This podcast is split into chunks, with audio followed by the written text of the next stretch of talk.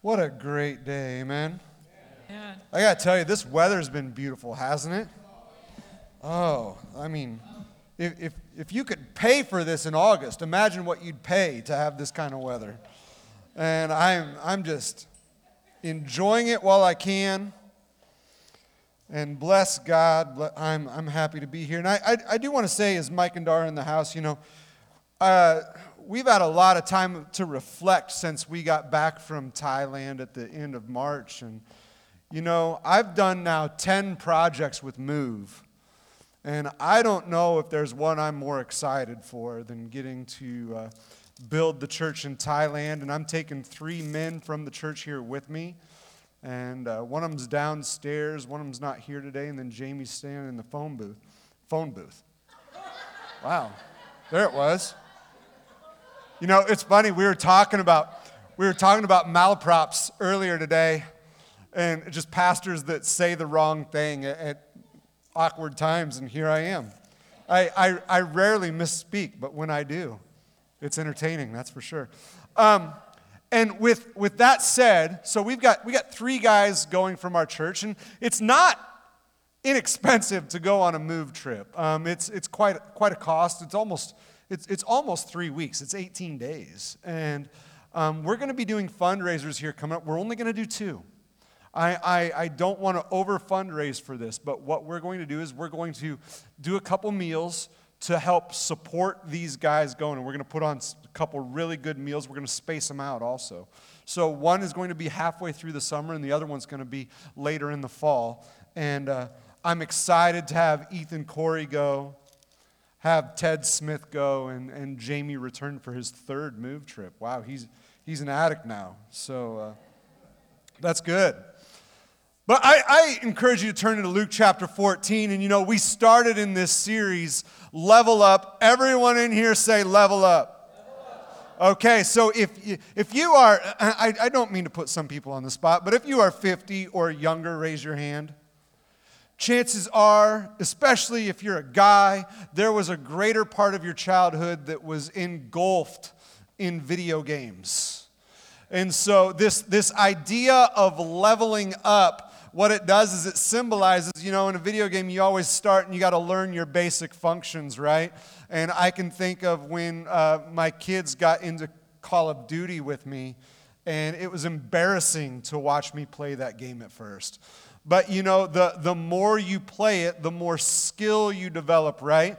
But it takes practice and it takes time. There are very few things in life that I ever picked up and I was good at immediately. And I, I envy anyone who can do that. But the premise of this series is, is very similar that we're not to remain in our infancy and we, we shouldn't remain in any kind of just basic understanding of who God is. We are to progress in our faith. Amen? We are to progress in our faith because more, the, the more knowledgeable we are, then we can also be able to teach others and we can lead others into a knowledge of Christ. The more knowledgeable you are, you can also know how to stand against the enemy and overall excel in life.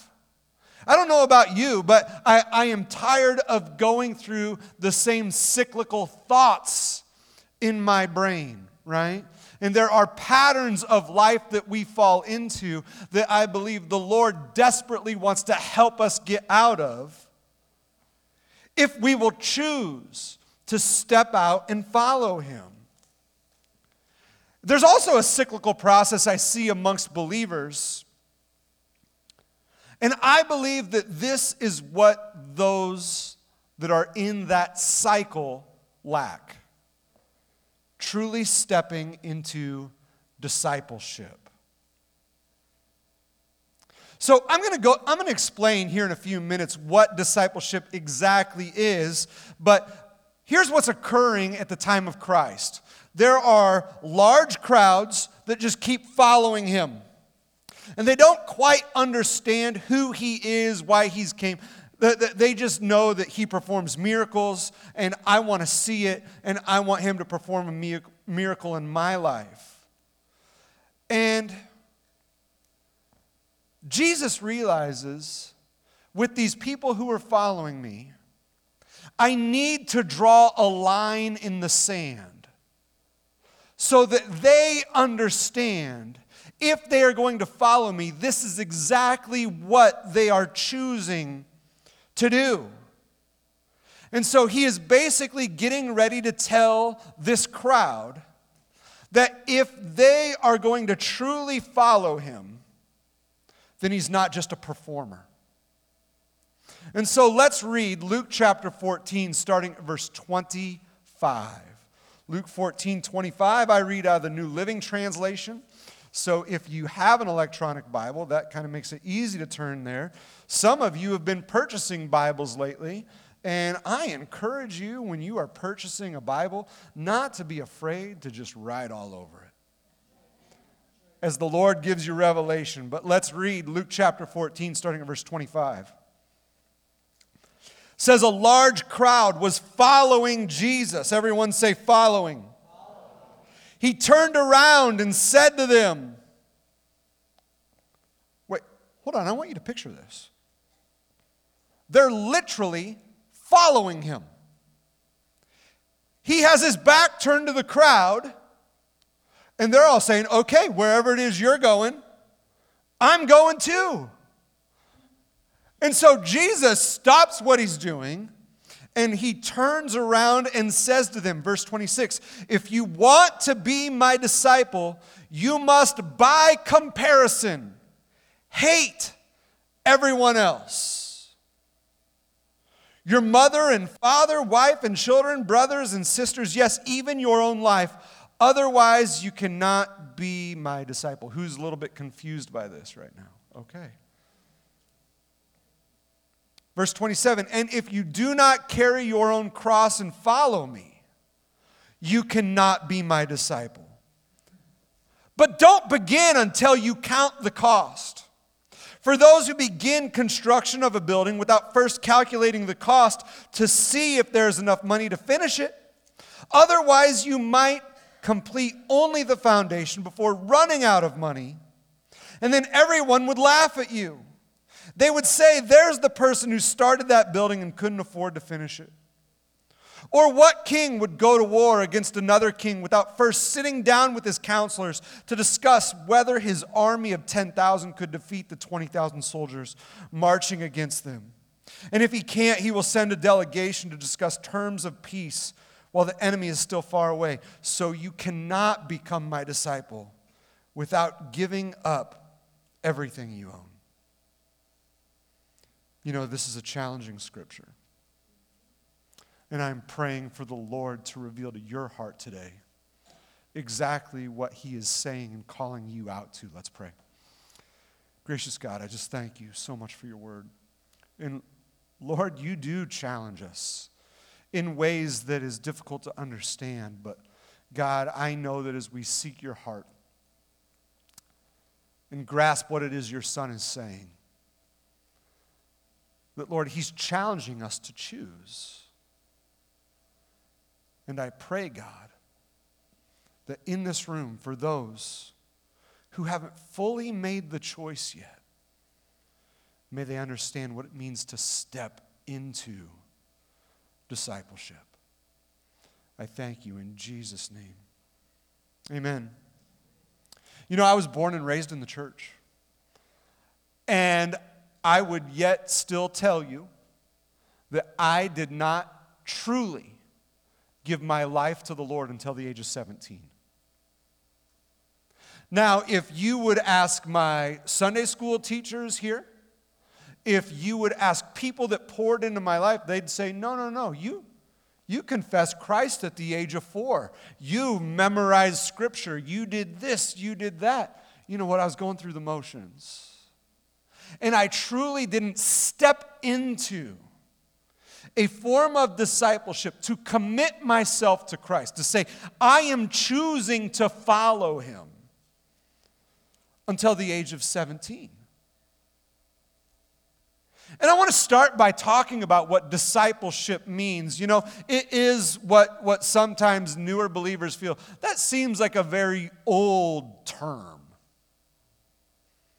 And really, I think it's something that needs brought back because what it does is it helps define who you are if you say, I'm a disciple of so and so. Because at the time, that word was used a lot.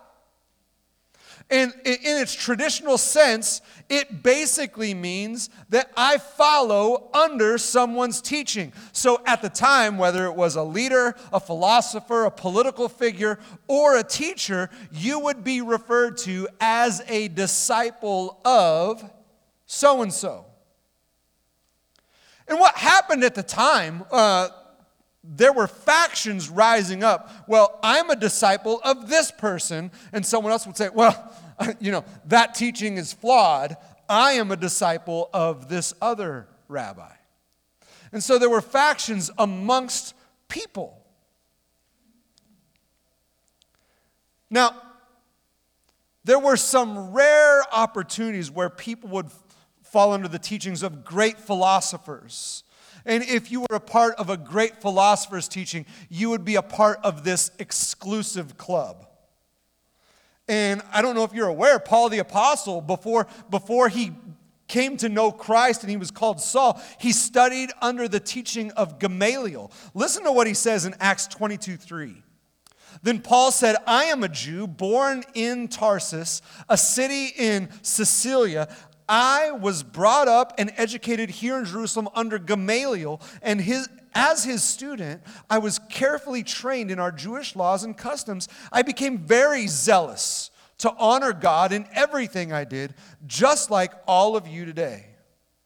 Now, to, to give a little background of Gamaliel, he was a very famous Jewish Sanhedrin, and he actually had a big influence on the early church.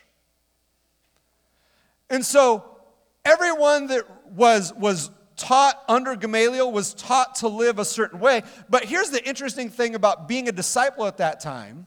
Just because maybe Gamaliel had a certain personality in the way he taught doesn't mean a disciple of Gamaliel's was going to be the same way. In fact, the Pharisees, they wanted to kill Peter and the other apostles, and Gamaliel said something very profound that steered them a different direction.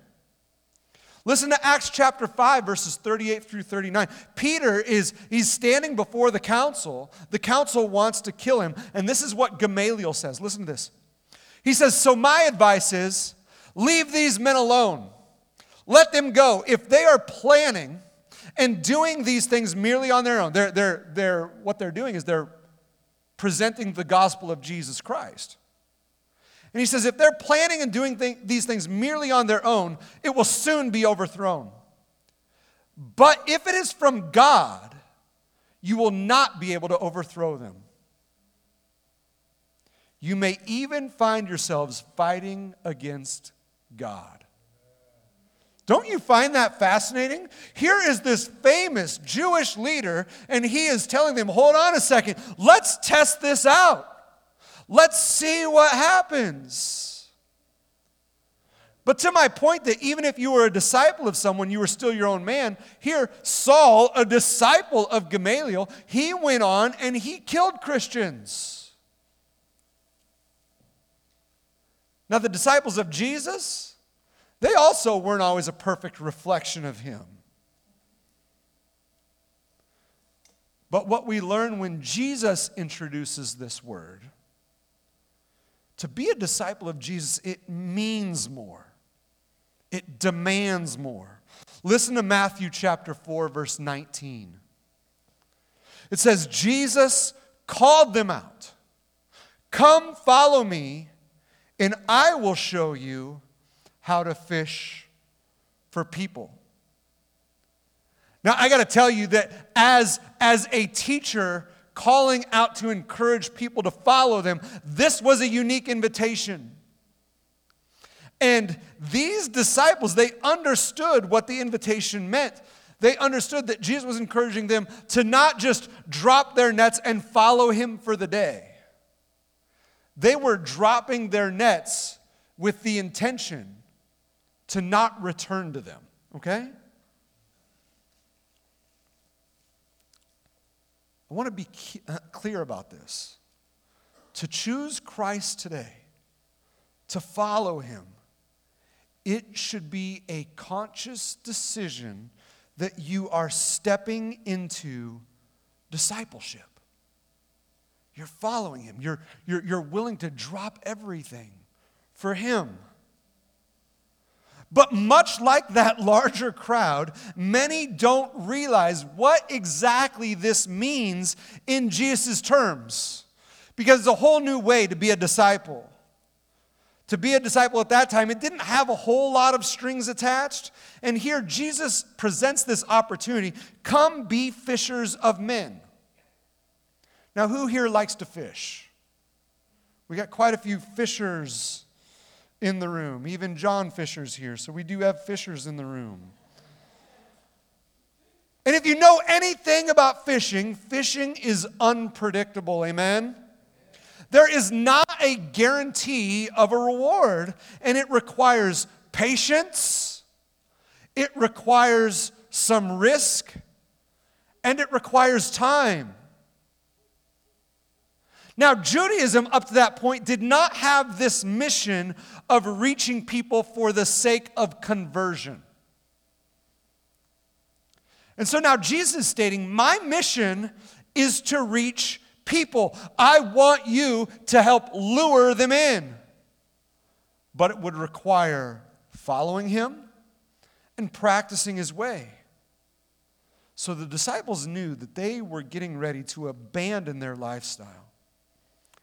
And what I find interesting about these men who chose to abandon their lifestyle, we know that Peter left his wife at home and most likely children. And we know that because of Mark chapter 1, because his mother in law was sick and he asked Christ to go back and pray for her. We can say that at the time, these disciples, they were all in. They're stepping completely in to following Christ.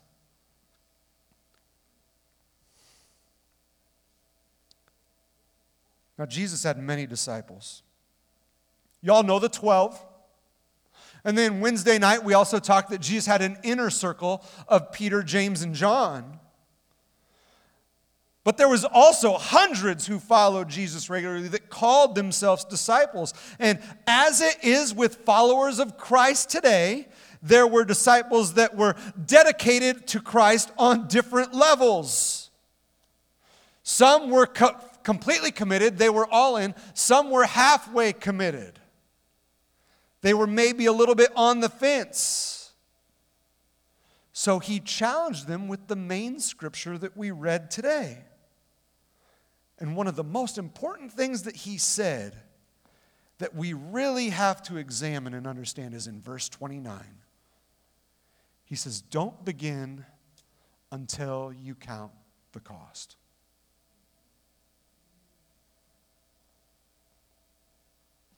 I don't know about you, but I'm challenged by that a little bit. I was in St. Vincent in January and February, and the island of St. Vincent, as you can imagine, with most of the Caribbean islands, there are all the time hotels coming in and building structures because they want to bring tourism to that area, right?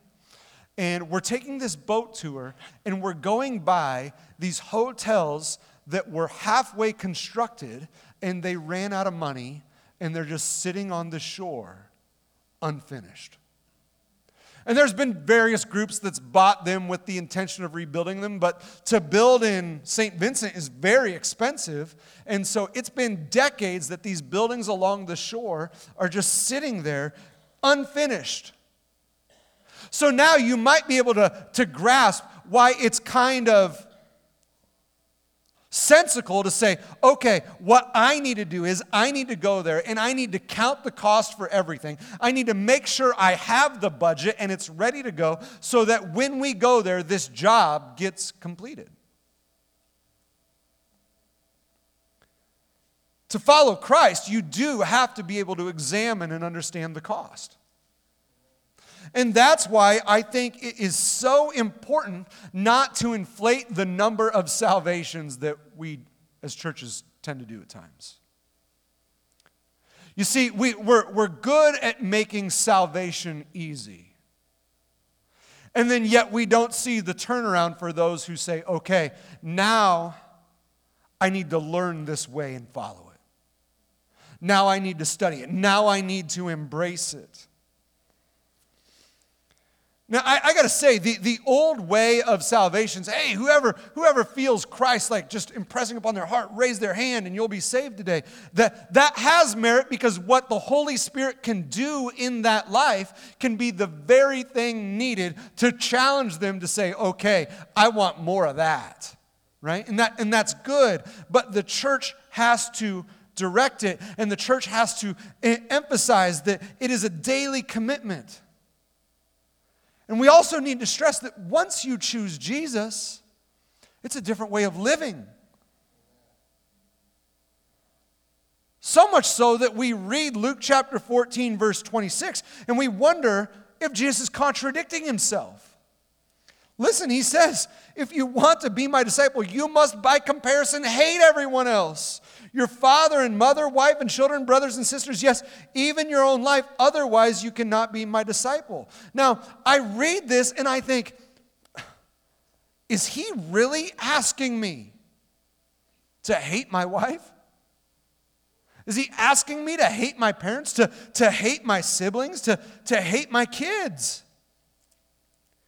Now, the New Living Translation, it says something that I believe is very important here. It says, by comparison. And that's significant because this is the point that Jesus is making. He is not telling you to hate your family. We're all on the same page, okay? Some of you came in here hating your family, anyways. Knock it off, okay? In order to be his disciple, you must be willing. Everyone say willing. You must be willing to give up everything. So just imagine for just a second. You find Christ, and your parents, maybe it's your wife, maybe it's your children, they choose not to follow Jesus.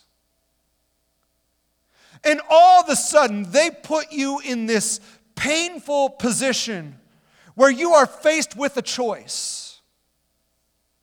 You either need to be loyal to us or you need to be loyal to Him. You need to choose. And if we are put in that position to make that choice, there is nothing more important, church, and I want you to hear this. There is nothing more important than following Christ. Nothing on the face of the earth. Can you hear me?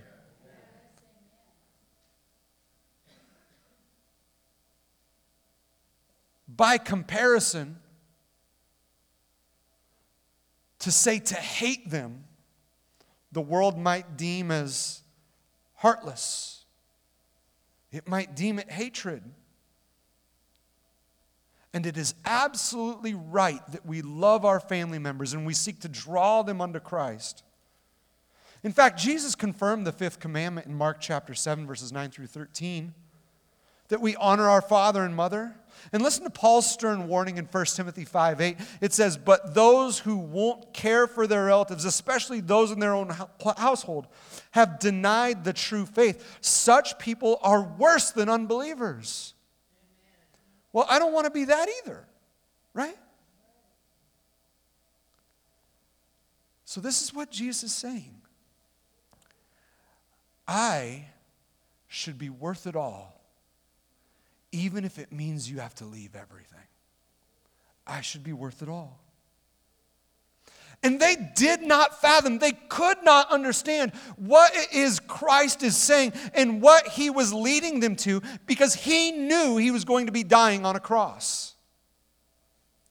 And he used the illustration. He said, You must pick up your cross and follow me daily. Here's the thing about that saying at the time they knew what the cross represented, they knew it. That was the greatest representation of suffering. And so he is saying to choose to follow me, you are forfeiting your right. And you are choosing to serve me in whatever capacity or circumstances I choose. Listen to 1 Corinthians 6 19 through 20. And this is the key for us today.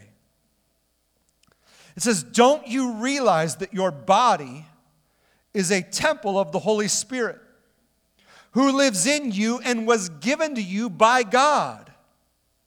This is where it gets really good. You do not belong to yourself. For God bought you with a high price, so you must honor God with your body. When you discover the love of God through Jesus Christ, you are realizing that God has paid it all for you. And so you are no longer your own. You were bought and paid for by someone else's blood. Don't forget it. Let that be the identity of your life. Let me tell you something about that's very difficult about preaching this message. The majority of churches in the American culture today, you're not going to get this message you're going to get the message that following Christ is easy.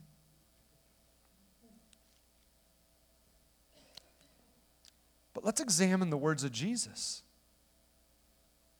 It could cost you everything, including, check this out, surrendering your own personal desires.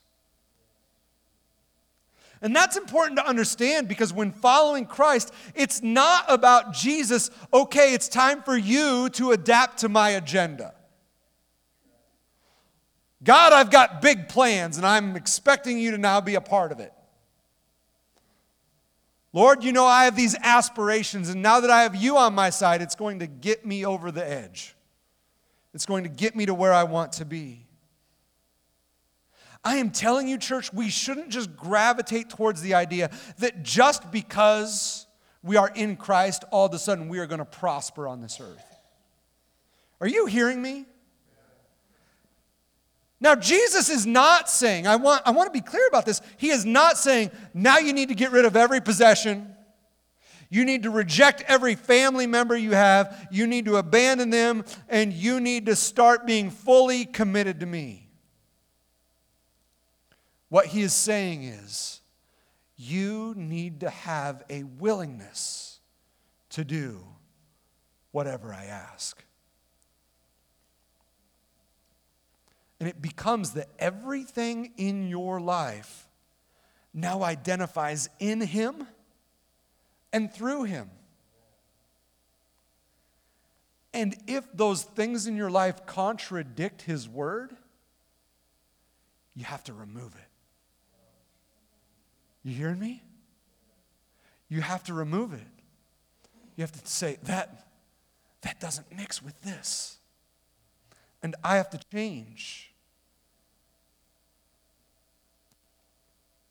And it becomes a lifestyle that's not self serving, but giving up of yourself. And so I believe, church, that we need to identify as servants. Everyone in here say servant. Now, I know and you know that servant today carries a very negative connotation. But up until about a hundred years ago, the word servant was understood as a role. Everyone in here say role. And so there is a role of being a servant. And the, the idea, it, it wasn't offensive at all, but it spoke to a position and understanding that there is a hierarchy. So maybe by comparison, just for your sake today, you might look at the relationship of between you and maybe the owner of the company that you work for or your boss. And in our main text today and other places, Jesus emphasizes this importance that we surrender and that we act in service. In fact, you guys have heard it many times. My life verse is Mark 10 45. For even the Son of Man came not to be served, but to serve, and to give his life as a ransom for many. The point is that if even Jesus took on serving others, how much more should we? Jesus deserves everything the world can offer. And yet he chose to serve. And in thinking this way, church, it is so contrary to worldly thinking. Because we have been convinced that our needs, our desires, that is what is most important. What's the old Burger King slogan? Have it your way, right? And so you, you, you think about those things, and that's the way we've been designed to think that everything is meant to meet my needs. So even if we don't recognize it, our culture has taught us to be pretty selfish. So the greatest struggle that you and I might have in embracing what Christ is saying is that you might not understand the benefit See, we hear Jesus say you must count the cost. And that's pretty intimidating. Because you and I might think, well, Jesus, if, if I'm if I'm gonna be all in, what's in it for me? Right? What's the payoff of me doing this? Got a long section of scripture that I want to read for you. It's in Philippians chapter 2 starting at verse 3, and we're going to go through verse 11. There's a couple different scriptures I wanted, I, I wanted to read and debated on. I also like 2 Corinthians chapter 5. But I, I ultimately settled on this, and I want you to hear these words on what it means to follow Christ. It says, Don't be selfish. Don't try and impress others. Be humble, thinking of others as better than yourselves. Don't look out only for your own interest, but take an interest in others too. You must have the same attitude that Christ Jesus had. Though he was God, he did not think of equality with God as something to cling to. Instead, he gave up his divine privileges. He took the hu- humble position of a slave and was born as a human being. When he appeared in human form, he humbled himself in obedience to God and died a criminal's death on a cross. Therefore, God elevated him to the place of highest honor and gave him the name above every other name. That at the name of Jesus, every knee should bow in heaven and on earth and under the earth, and every tongue declare that Jesus Christ is Lord to the glory of God the Father. Once you become a follower of Christ, your life should be lived to reconcile other people back to God so that they can experience the same gift of salvation and the, reward of eternity. That is the goal that we should cling to. That is what it truly means to be a disciple. That there is a high cost to count to follow Jesus, but there is also a great value and reward in following him. And that's much higher than the cost. But it's understanding what you give up for a better future investment. So today, where I want to end is I want to count the worth, not just the cost, but the worth. And, church, I think this is something that if, if you struggle with this, something that you should write down. My God is a rewarder. My God is a rewarder. Because I believe that if you are actively pursuing God with everything you have, First off, he sees it. It doesn't go unnoticed. Listen to Hebrews 11:6. It says, "And it is impossible to please God without faith. Anyone who wants to come to him must believe that God exists and that he rewards those who sincerely seek him." So, church, seeking him, it's not just for a season. It's not just for this period of time to say, okay, now I've arrived.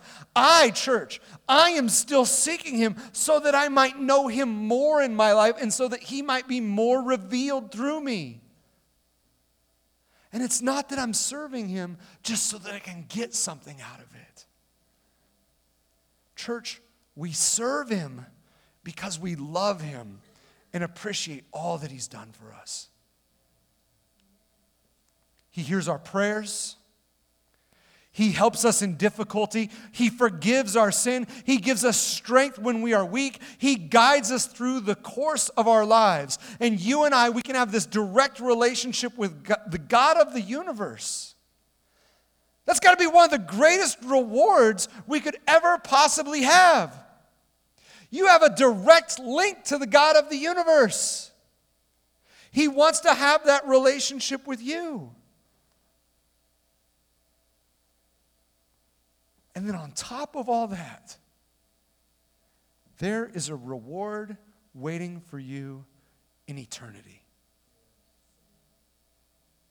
You know, Jesus tells us in the Sermon on the Mount not to worry about the treasures here on earth, but he says, store up treasures in heaven. And you might be wondering, I, I hear it, but how can I do it? I can't even physically see or touch heaven right now. How do I store up treasures there? But Jesus, what he is doing is he's teaching us a principle in how we ought to live that there is a reward if we do live his way. Listen to Revelation 22 12.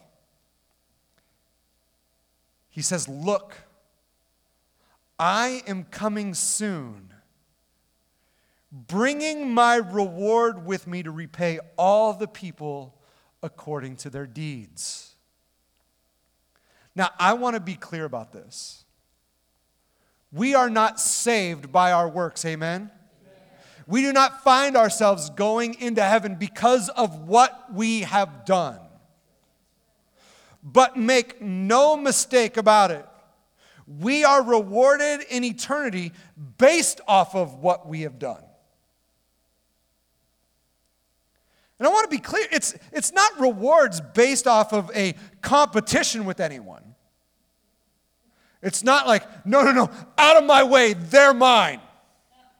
It's not living that way because something that I understand about how God rewards, it's not going to be according to, it's like, okay, this person had so many come to the Lord and this person only had just a handful come to the Lord. The key is were they obedient in doing what I asked? Were they obedient in doing what I asked? Our rewards, they are based off of our obedience to Him and doing His will. Listen to 1 John 2 3 through 6. There's a lot of scripture today, but that's because where we started today, I want you to think about this. Where we started was us reading Jesus saying, by comparison, you need to hate your brothers. You need to hate your sisters. You need to hate your wife. You need to hate your parents. And now, what we're reading is we're understanding differently. In 1 John 2 3 through 6, it says, And we can be sure that we know him if we obey his commandments. If someone claims, I know God, but doesn't obey God's commandments, that person is a liar and not living in the truth. But those who obey God's word truly show how completely they love him. That is how we know we are living in him. Those who say they live in God should live their lives as Jesus did.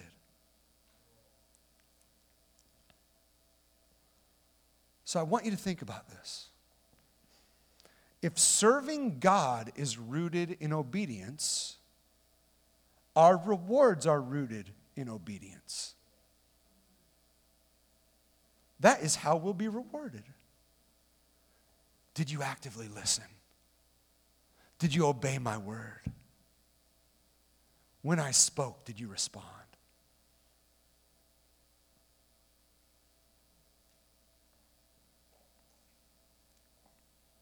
Lastly, in counting the worth, Kelton, if you could come.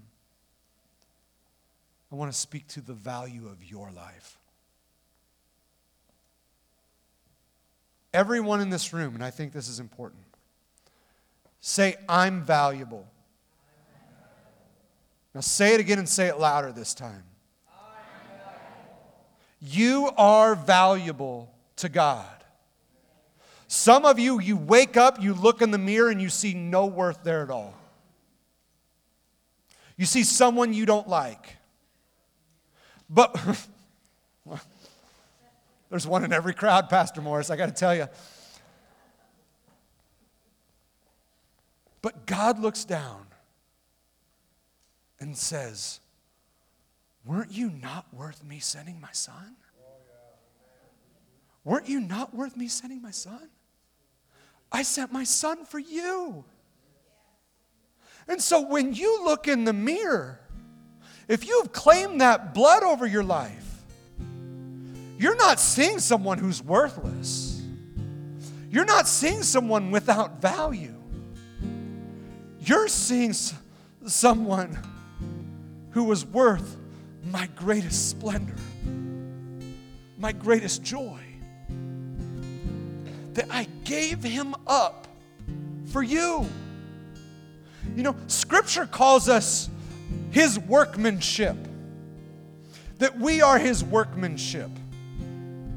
In Ephesians 2:10, he says, "For we are God's masterpiece or workmanship. He has created us anew in Christ Jesus so we can do the good things he planned for us long ago."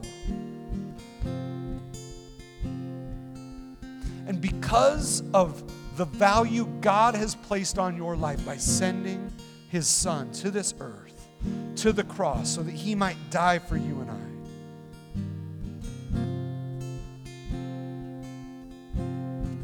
You and I now have direct access to him because of Jesus. And he hears you. So, what occurs, what should be occurring in our lives, is naturally when we understand our worth and the value in what God has done, our response should be God, I am in your service. I am in your service. I have counted the cost. The cost wasn't just my life. The cost was something greater. It was, it was his. It was his life. And so now I respond in service. 1 John 5:14 it says and we are confident that he hears us whenever we ask for anything that pleases him. And since we know He hears us when we make our request, we also know that He will give us what we ask for. Church, I'm telling you, you're not going to find it anywhere else. Nowhere else will you find a God that loves you as He sh- has shown us love through His Son. I am telling you as I invite our prayer altar team forward. My God is worth surrendering everything for. And here's the thing it's not this level playing field where we all have to surrender the same things. See, you and I, we have natural desires that can get in the way of our relationship with God. We have different circumstances. You might have had parents that absolutely want nothing to do with religion. Here I was raised in a loving Christian environment.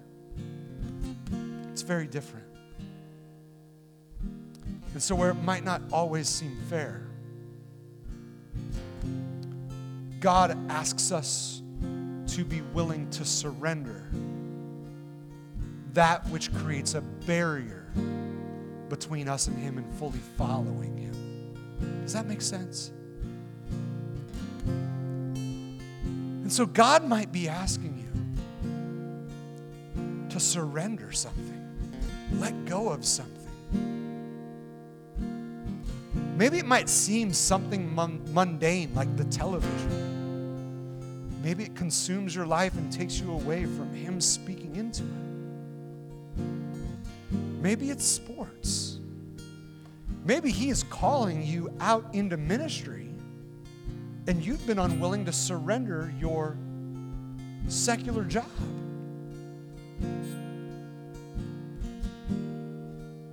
That's why Jesus says the cost to follow me is high. It's high and you got to count it. Because I want all of you. And so if you would just bow your heads and just give the Holy Spirit a chance to minister to you today. And open your arms out and surrender to God. And let's ask Him to reveal to us if there's something we need to give up. Raise your hands to Him, Heavenly Father, Lord? You see the hearts of those here. And Lord, you know their condition. You know the circumstances that have come against them. You know what they've surrendered and you know what they're holding on to. And God, I believe that by the power of your Holy Spirit, you are calling some to step out to let go, to release, to choose to step into discipleship.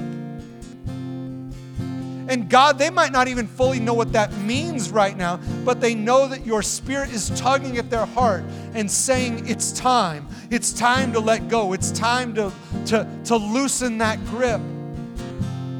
And God, we're choosing to cross that line to say, God, I am fully in, no matter what it means. God, that we will surrender in commitment to you. Thank you, God. I want everyone in this room to stand up right now. We're going to sing this song. But as we're singing, the Holy Spirit might be impressing upon you that you need to come down. Some of you might not even know why. You just know there's this tug. Maybe some of you know why, and there's something that you need to surrender. You just need to say, I'm all in. And I'm going to step out and say that I'm